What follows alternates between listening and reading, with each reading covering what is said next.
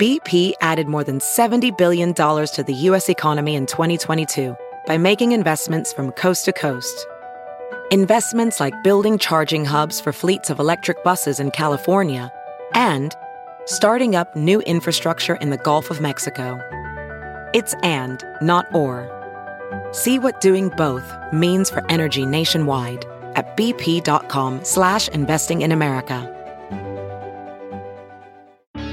It's Ask Dr. Phil. Are you having trouble controlling your young child's tantrums? Listen, disciplining your child has to do with how you communicate with them. One of the most important ways that you communicate is by listening and hearing what your child is saying. If your child seems to be just throwing an out of control tantrum, if you'll really tune in, there is a message there. There is something your child is really frustrated about.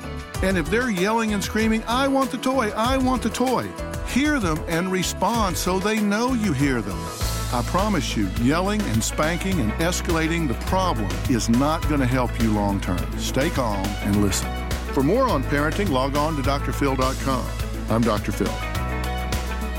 Get one of the most successful broadcasts in television history on your schedule with the 60 Minutes Podcast. Hard hitting investigative reports, news, and culture maker interviews, and in depth profiles are waiting for you in every episode. Listen to 60 Minutes ad free on Wondery Plus